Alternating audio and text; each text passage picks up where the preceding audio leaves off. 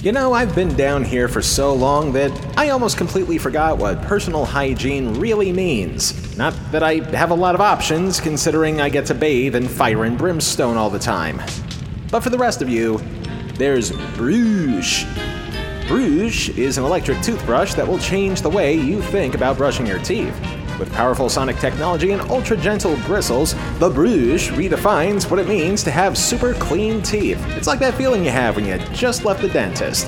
A fresh, whole mouth clean every single day. Right now, our listeners get 15% off their total purchase with code POD15. Follow the link in our social media feeds and enter the code POD15 to get your exclusive discount and upgrade to your oral care routine.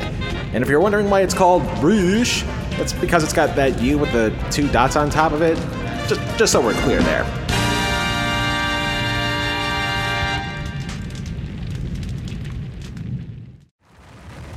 And now, just to shame the podcast streamers a little, this is Telehell. You may remember about a year or so ago that I expressed a certain disdain towards one of the most overused tropes in all of fiction. And I believe it went a little something like this. Look, I know I've been going on far too many tangents this episode, but of all the cliches there are in any form of media, the one where it was all a dream is probably the laziest, the most unoriginal, the most devoid of any creativity, and it's even an insult to the word crutch. And you know what else? I'd like to volunteer a lightning strike on this cliche. Do it! Somewhere down the line, I want to give this tired trope the attention it deserves. The trope of things being all just a dream has been around since works of fiction have ever been published. Not just on TV and movies, but I'm sure in books, video games, music, and eh, what the hell, even some Bazooka Joe comics among the many. And yet, the so called creative people out there seem to keep coming back to this well time and again. But why? Sometimes it's because they paint themselves in a corner when it comes to the stories they write with no viable way out of a given situation. Other times, it's simply to play a game of what if. Of course, if you're a work of science fiction, you could just blame everything on densely layered holograms and that'll be okay. But for those who want their fantasies to remain firmly grounded in the real world, the dream trope could be seen as either a break from the norm, or in some cases, a giant middle finger to those who were heavily vested in the story. And at this point, we should probably point out something before we continue. Originally, this episode was supposed to be a list of all the times when the dream trope went a little too far on television. Times when an audience of millions collectively said to themselves, You've gotta be kidding me, once the twist was revealed. But then we realized that maybe we were a little too unfair to all the shows that managed to execute the trope properly, which, in our research, turned out to be surprisingly more often than we thought. So, instead of picking apart a couple of shows that missed the mark and making even the wildest dreams come false, we also realized that the day this episode is being uploaded is May 16th, 2021. And 35 years ago on this day, a batshit crazy plot twist wound up undoing an even battier, shittier, and crazier season of television. It was the most shocking shower scene since Janet Leigh met her maker in Alfred Hitchcock's Psycho. When Patrick Duffy lathered up at the end of Dallas, millions of viewers wondered if they'd just seen a ghost. The question we must ask ourselves is Did the show truly take a turn for the worse because of this twist? Or were the wheels already in motion for the show's downfall? There's no stopping us from drilling deep underground to see what oil strikes in Telehell.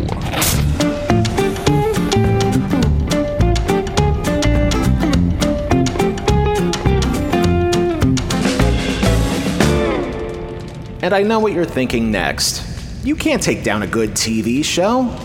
Well, what you forget, fellow demons, is that it was this moment that turned a good TV show into the beginnings of a shell of what would eventually become its former self. Now, we've made it clear in the past that nothing is sacred here in Telehell, Not even things that the common consensus would consider good in the world of television. We've proven that a few times with the likes of The Boy in the Plastic Bubble, the half season where Coy and Vance Duke replaced Bo and Luke on the Dukes of Hazzard, and to an even lesser extent, Joni Loves Chachi. These are all things that, despite some negative connotations, still sees its fair share of defenders, and it's always important to give the benefit of the doubt whenever it's possible. That being said, if there's any one TV show that's perfectly okay to watch here in hell, unironically, it's this one.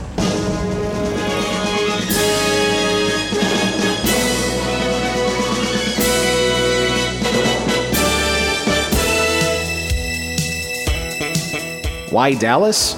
Partly because the show highlights practically all of the sins that we try to highlight for you here as though it's the textbook definition. It's chock full of greed, sex, violence, drama, intrigue, and even the occasional laugh or two at the misfortune of some characters. And through most of its 14 season run, all those elements combined brought about the show's success. A type of success that some characters get to fight, kill, and hop into bed for sometimes. It was the show to watch in the 1980s that portrayed equal parts good and bad what it meant to take what's yours.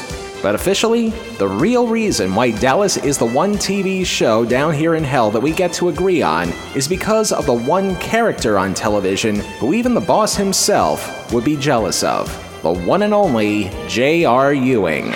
Oh, James, never tell the truth when a good lie'll do. The day I started living by the rules you set down is the day the Dallas Cowboys will be back in the Super Bowl. This is a guy who's earned his power by taking no prisoners. A guy who was shot multiple times, including one famous time. A guy who has both lost, earned back, lost again, gained again, and through all the successes and failures, he still manages to come out on top almost every time. When he sneered at you, you knew there was trouble brewing but not as much trouble as when he either smiled or acted even the least bit sincere. J.R. Ewing was the devil in the flesh. And god damn it, we loved and loved to hate both him and Larry Hagman for bringing such a Doombringer to life. Hatching your silly little plots in your silly little heads, you're not good enough to wipe the spit off my boots. Of course, the show was more than just JR. And in order for what we're about to talk about to make any sense, especially to some of our younger listeners out there, it's only fair that we try to tell you the rest of the story in as short a time as possible, or in the case of this particular subject, the story of the show's first eight seasons on the air in less than a week. Because we know we got some complaints about how long our last episode was. And you know who you are who complained. And we get that some of you out there wish we got to the point a lot quicker. So now, we're going to try our best to condense the story of Dallas in as short a time as we can just to show that we can do it. Stopwatch, please. Since we're in hell, let's aim for no more than 6 minutes and 66 seconds. Ready? Off we go.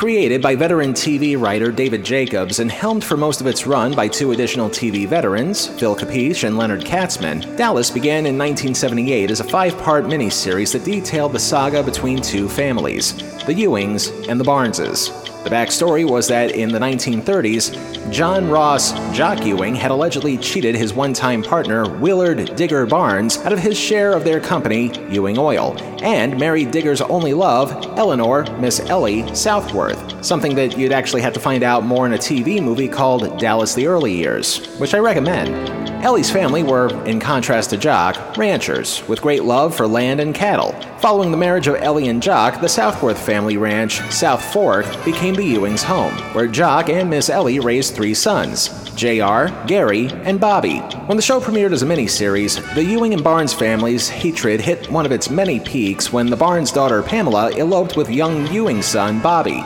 Sort of a Romeo and Juliet story, but with oil. JR, unscrupulously and unhappily married to Sue Ellen Shepard, a former Miss Texas, was frequently at odds with Bobby, who had morals and integrity that JR lacked. Middle son Gary was Miss Ellie's favorite son as he displayed Southworth traits. However, Gary had been in conflict with both Jock and JR since his childhood and was dismissed as the weak link in the family. While still young, Gary married a waitress named Valene Clements, who produced their first heir, Lucy. Years prior to the series beginning, JR had driven Gary and Valene off South Fork, leaving Lucy to be raised by her grandparents. Gary and Valene would eventually be spun off to a place called Knots Landing, but who cares about that? During the first episodes of the series, Lucy, Jock Ewing's granddaughter, by the way, is seen sleeping with ranch foreman Ray Krebs. Later, in season 4, Ray was revealed as Lucy's uncle, an illegitimate Ewing son through an extramarital affair that Jock Ewing had during World War II. The actor playing Ray, Steve Kanaly, had considered leaving the show, but to add some depth to his character, Larry Hagman suggested that writers created a plot where Ray becomes half brother to JR, Gary, and Bobby, noting his resemblance to actor Jim Davis, who played Jock Ewing. As far as the Lucy and Ray relationship went after the fact, let's just be glad that what happens in the South stays in the South, and the matter was never brought up again.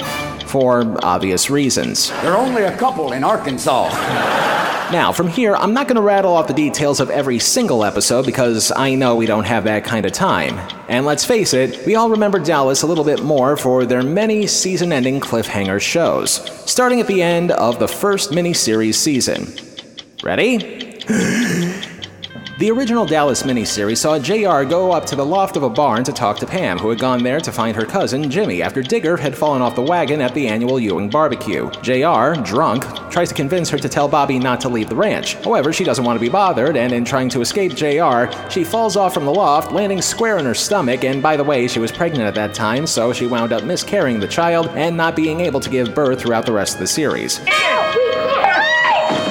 In season 2, Sue Ellen, who by the way had a drinking problem, had landed in a sanitarium, where she is pregnant with a child that she believes to be Cliff Barnes. She escapes from the sanitarium, gets drunk, and then gets into a severe car accident, putting her life and the baby's life in danger, as if the drinking didn't do enough of that already. The doctors deliver the baby, named John Ross Ewing III, who you really don't find out about until the Dallas reboot in 2012, but he's very small on delivery and not out of the woods yet. Nor is Sue Ellen, who, as the episode ends, is clinging to life. A distraught JR is watching his wife at the end of the episode in tears, saying, Oh, Bobby, she's gotta live. Season 3 may be the most famous cliffhanger the show ever had. After all, we needed to know who shot JR. At the beginning of season 4, we find out it was actually Sue Ellen's sister, Kristin, whom JR was having an affair with and was also allegedly carrying his child once it was revealed. So instead of her getting arrested, she gets exiled to Knots Landing with blackmail money in tow, just in time to return to Dallas and wind up dead in the South Fork swimming pool in the season 4 cliffhanger. In season 5, Jock Ewing dies in a helicopter crash, but Miss Ellie bounces back by marrying Clayton Farlow. Meanwhile, Cliff was then fired by his mother, Rebecca Barnes Wentworth, for running Wentworth Tool and Die into the ground. Cliff attempts suicide with an overdose of pills, and a guilt ridden Sue Ellen rushes to his bedside as Cliff lays in a coma. JR tries to convince Sue Ellen that it was not anybody's fault but Cliff's for what happened, but Sue Ellen disagrees and says, If Cliff dies, I don't think I'll ever be able to marry you. Fortunately, Cliff lives, and in season 6, Sue Ellen gets drunk again after seeing JR in bed with his latest mistress. She gets into a car, and Ray Krebs' cousin Mickey tries to stop her, and both of them are involved in an accident in a car belonging to JR just outside of South Fork. Sue Ellen emerges with nothing worse than bruises, but Mickey is paralyzed from the neck down and in a coma. In the actual final episode of the season, Ray finds out that the driver of the other car was Walt Driscoll, who helped JR in a previous scheme. He also learned that Driscoll deliberately caused the accident, thinking that JR was driving. So, as a means of revenge for being put in jail by JR earlier in the year, Ray comes to South Fork late at night demanding answers from JR, who was not expecting to see him. JR is wondering what's going on. Ray says, I'm gonna kill you for what happened! And then JR throws a candle holder, which misses him entirely, but also knocks over another candle holder, which happens to have lit candles in it. The two of them fight, and South Fork starts to burn up. As the two of them fight, the smoke winds up filling up the house, and it also creeps into both John Ross III and Sue Ellen's bedrooms as they sleep. Sue Ellen was also given a sedative earlier in the day, so she does not wake up. Or at least we don't think she does at first. JR notices the fire and tries to break free of Ray, and finally knocking him out with a telephone. Runs upstairs to save his wife and son. Ray eventually recovers and runs, but JR is consumed by smoke and falls. Does JR survive the fire? You bet your ass he does because there's still two more seasons to talk about. In the season 7 cliffhanger, it's similar to Who Shot JR, except this time, Bobby gets shot just in time for him to recover in season 8, where Bobby, who recovered from his injuries, had been divorced from Pam for over a year and is now engaged to his childhood friend, Jenna Wade. He then decides that he wants to remarry Pam, and Pam agrees. The next morning, as Bobby is leaving Pam's house, someone drives a car at high speed towards Pam. Bobby shoves Pam out of the way just in time for him to get hit by the car. We also see that it's actually Pam's sister Catherine, who, by the way, has a very serious fatal attraction esque crush towards Bobby for about two years. She wound up driving the car, and she is also killed when her car crashed into another car after running over Bobby.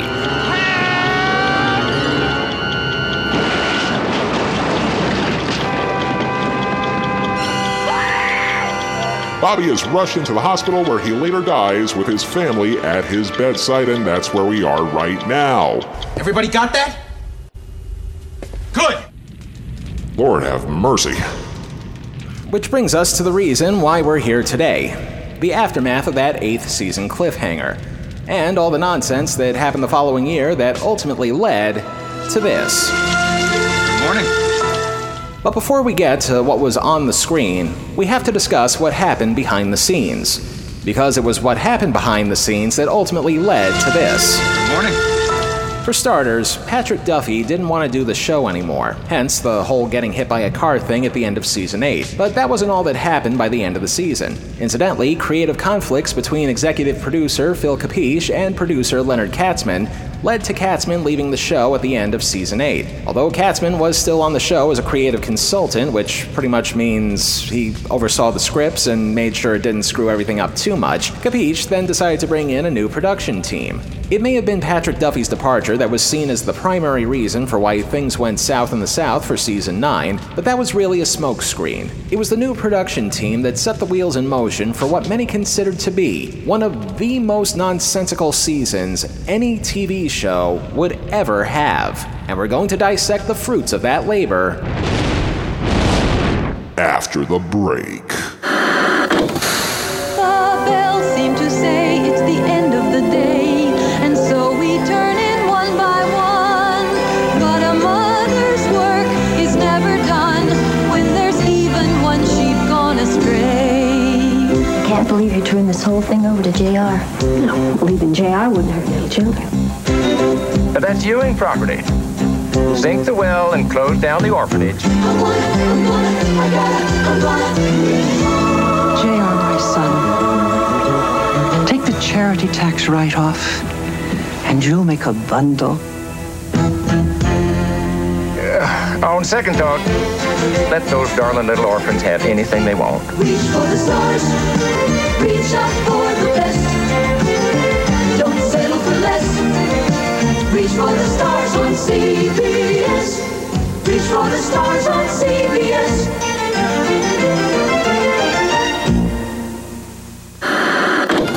Telehell is proud to partner up with Dave's Archives, the internet's premier place for a lot of nostalgia from the 80s, 90s, and even the present. And that includes some vintage commercials, like this.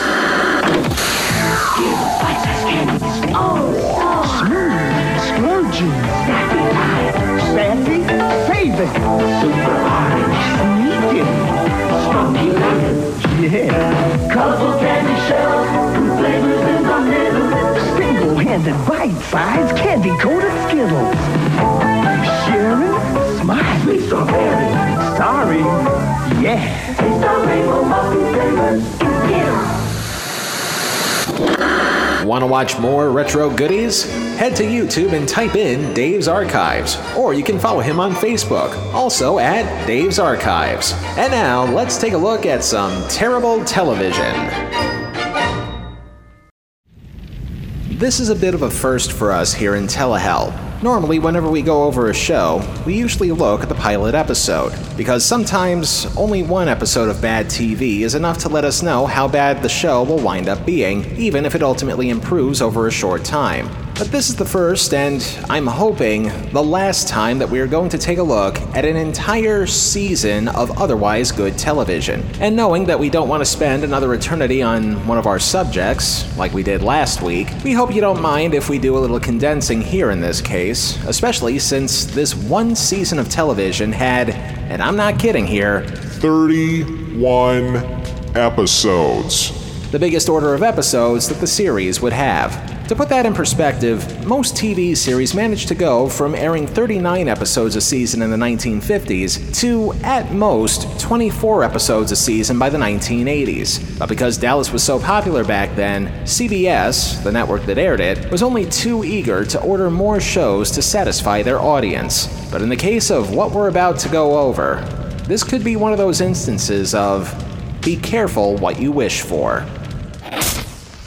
All of the following takes place from September 27, 1985 through May 16, 1986. And considering the 31 shows that we're going to be looking over, I'm not even going to bother with historical context for this one. With that said, see if any of what I'm about to say makes any sense whatsoever.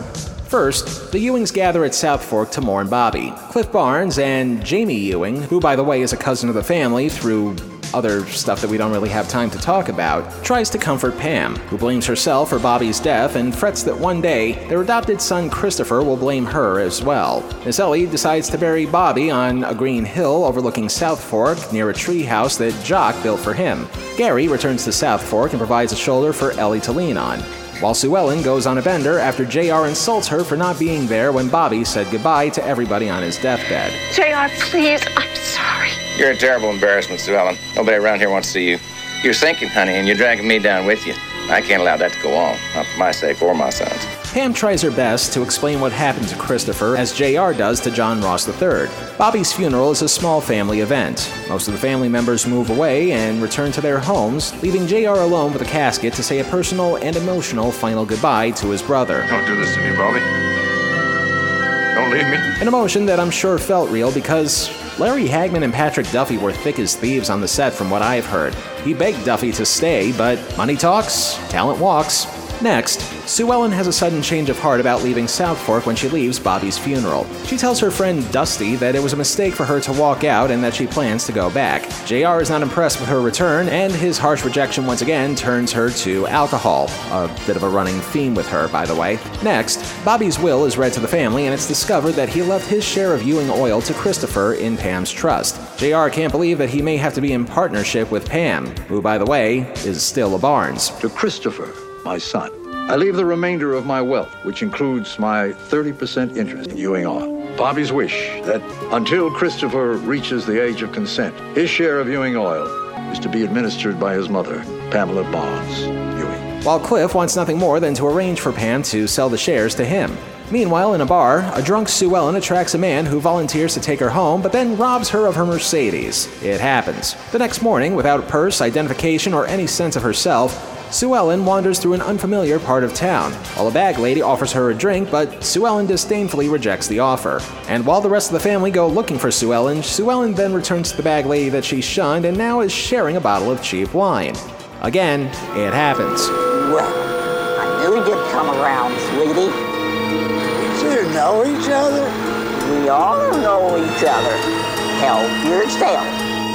Next, Clayton and Miss Ellie intensify their search for Sue Ellen, who Ellie feels very strongly may be in trouble. Meanwhile, JR tries to buy Christopher's Ewing Oil shares while Jeremy Wendell of Westar Oil, Ewing Oil's main competitor, works with Cliff to convince Pam to sell her Ewing Oil shares to them. Pam is torn between wanting to do the right thing for Christopher and wondering what Bobby would want her to do. Clayton and Ellie find Sue Ellen. She's been moved from the city drunk tank to a detox ward.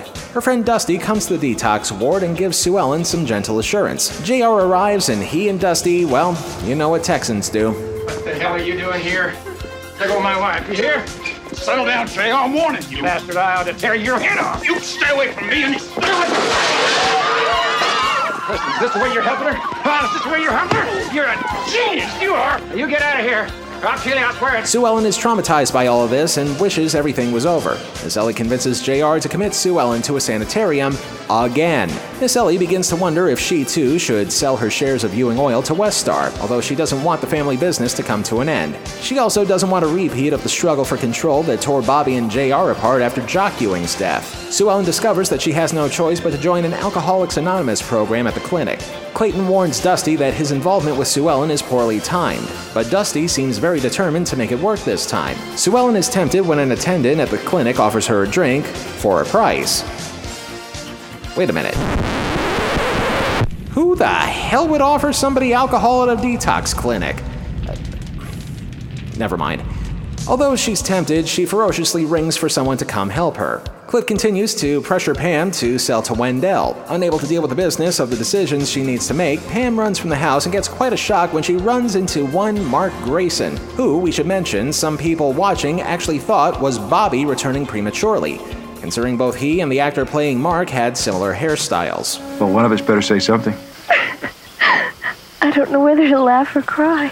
It's okay. Tell me I'm not dreaming. Pam is stunned at seeing Mark. Mark tells Pam that there's no cure for his blood disease, which I'm sure happened somewhere in previous seasons, I don't know, but the important thing is he's in remission. He tells her that he staged his death in order to spare her and search for a cure. JR is annoyed when a private investigator doesn't find any dirt on his cousin Jack, who, let's pause for a second, we should point out was played by an actor named, and I'm not making this up, Dak Rambo. That's right, Dak. D A C K. Not Jack, not Zach, and not the Lego Maniac. Dak Rambo.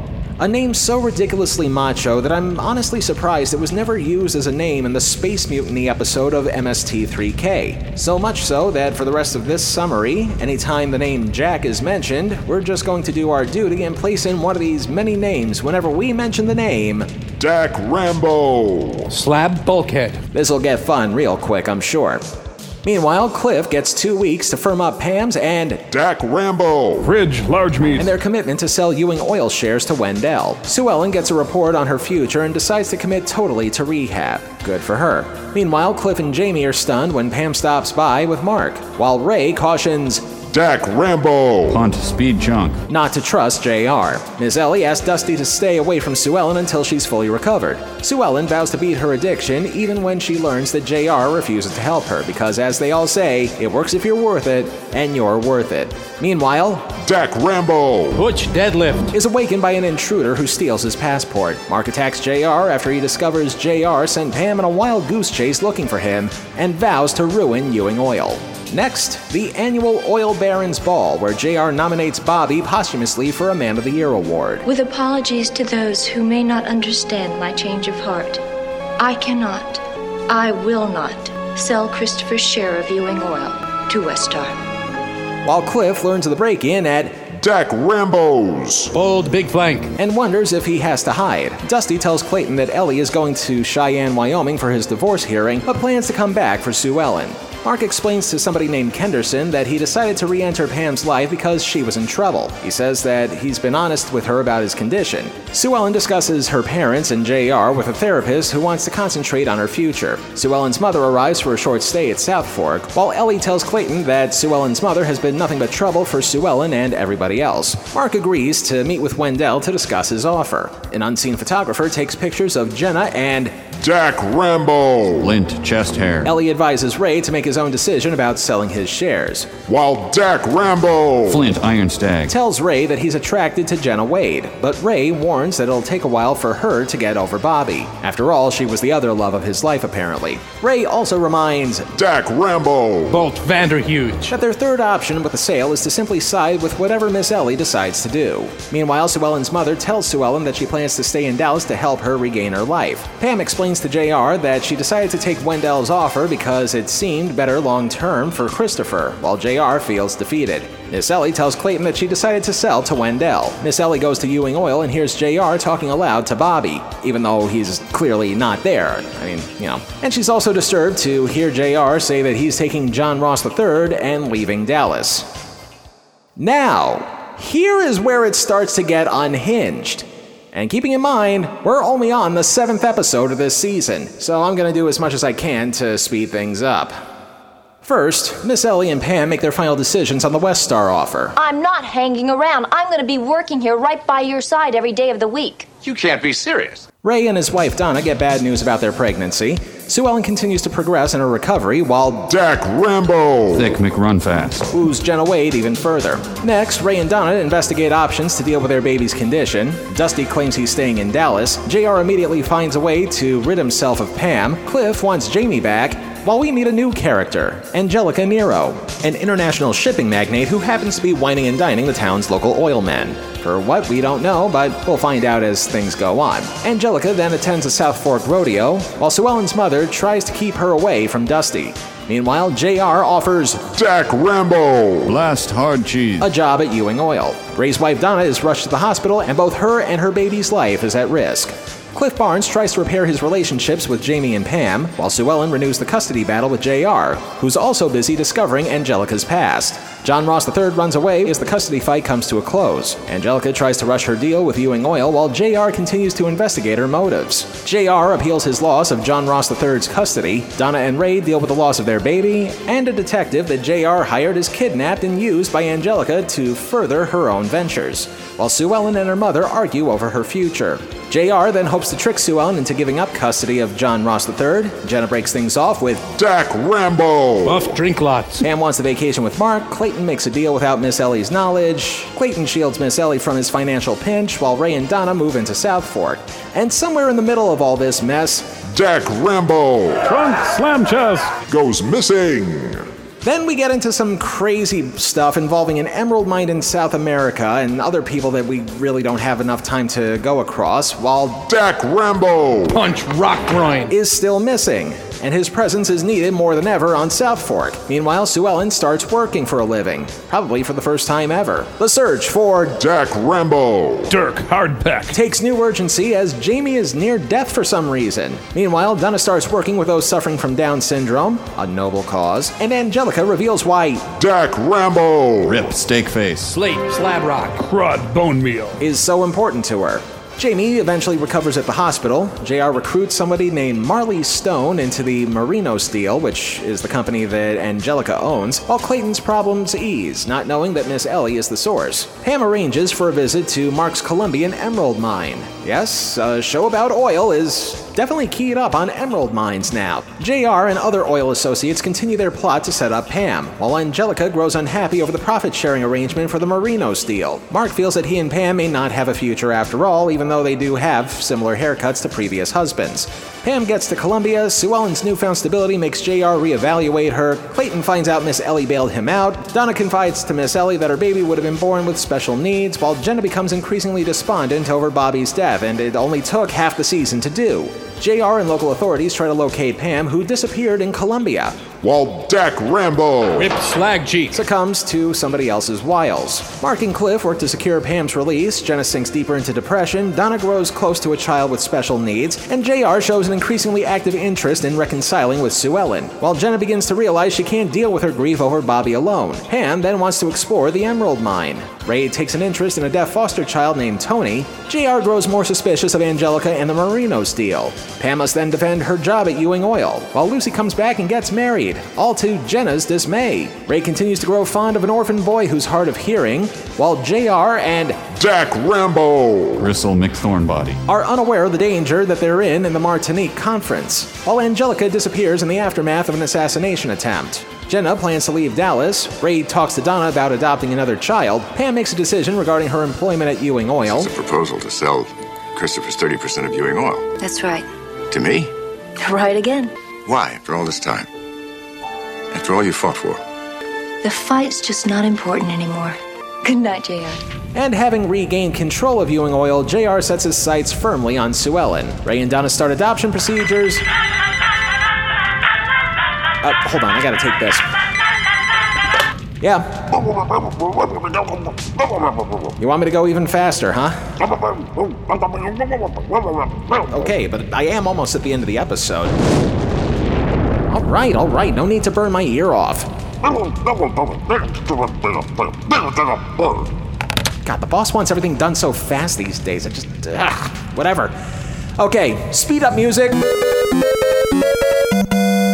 JR tries to get a bigger piece of the Marinos deal, Ray's manslaughter conviction hampers the adoption proceedings, Pam's travel companion Matt makes an emerald strike while Angelica comes back to the United States. Cliff thinks that JR has set up he and an oil cartel for failure in the Marinos deal, while Donna and Ray work on Tony's reluctance to be adopted. Jamie fears a new Barnes Ewing feud is brewing, while Angelica makes a beeline for Dallas to make sure everything continues to go according to plan. The cartel is ready to join Cliff to battle JR, while Pam and Mark make wedding preparations. Yes, they're getting engaged now.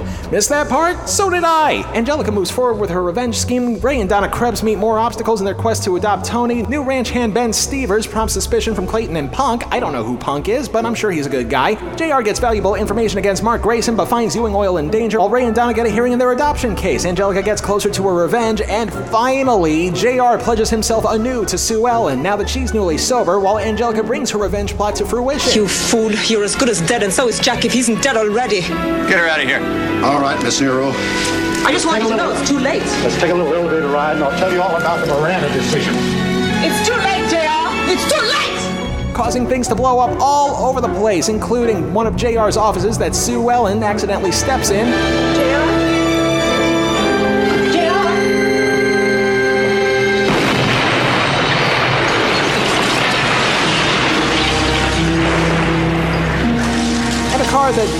turns on, which was actually meant for Dack Rambo! Roll Fizzlebeam. No, I'm happy to say that I'm alive and. Jamie! Jamie!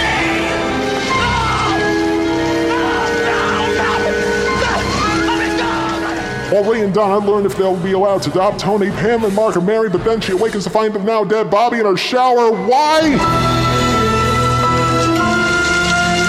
Morning. Because everything I mentioned was all just a goddamn dream! Oxygen. Somebody. Oxygen.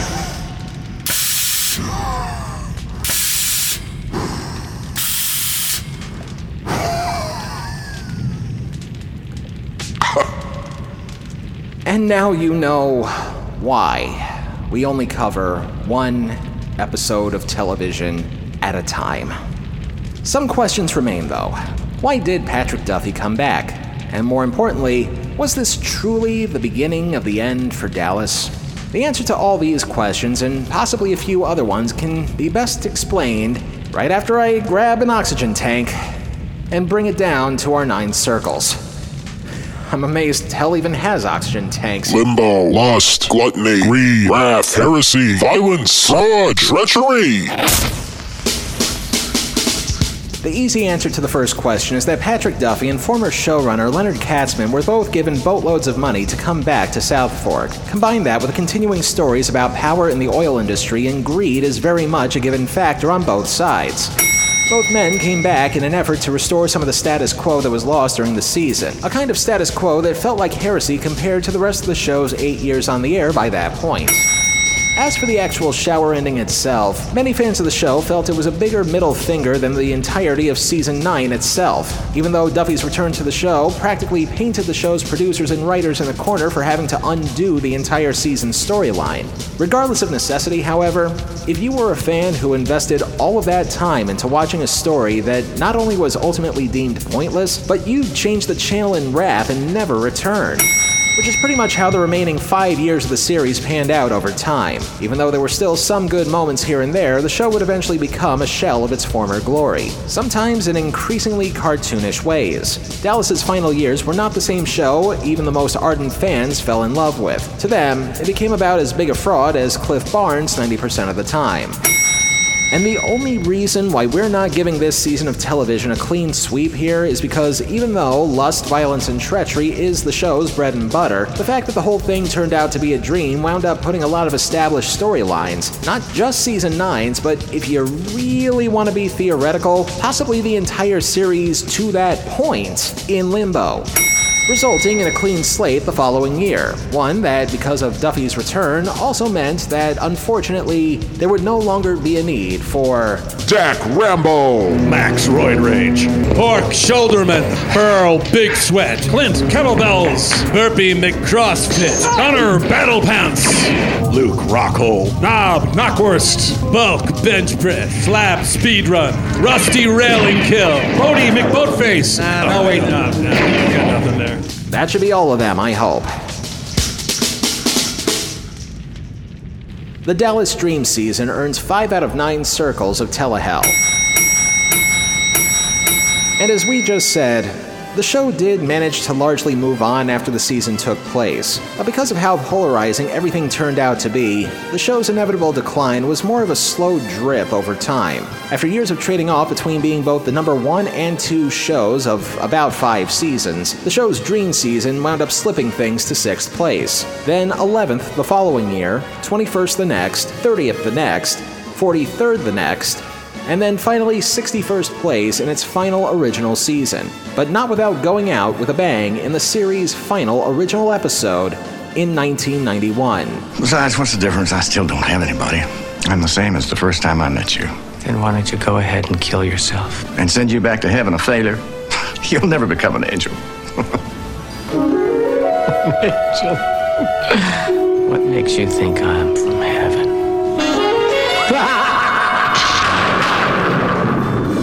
But that story is going to have to wait another day in the Metroplex.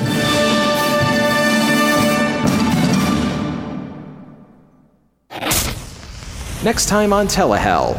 When trying to explain life at a young age, don't forget to explain the parts of life that actually need explaining.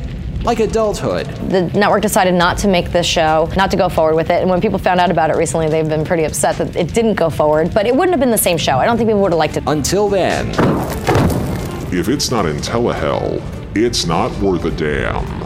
Telehell was written, produced, edited, and narrated by me, Justin Hart. All clips used in this program are protected under the Fair Use Doctrine of the U.S. Copyright Act of 1976, and all clips used come courtesy of their respective companies and owners. Some of the music used in this program comes courtesy of YouTube and their audio library service. Telehell is a production of Horton Road and is distributed by Libsyn. Now that everybody is getting mysterious chemicals injected into their arms, that can only mean one thing it's almost safe to socialize with people again. So, why not get a head start on that and follow us on our social feeds? Twitter and Facebook, both at Telehell Podcast.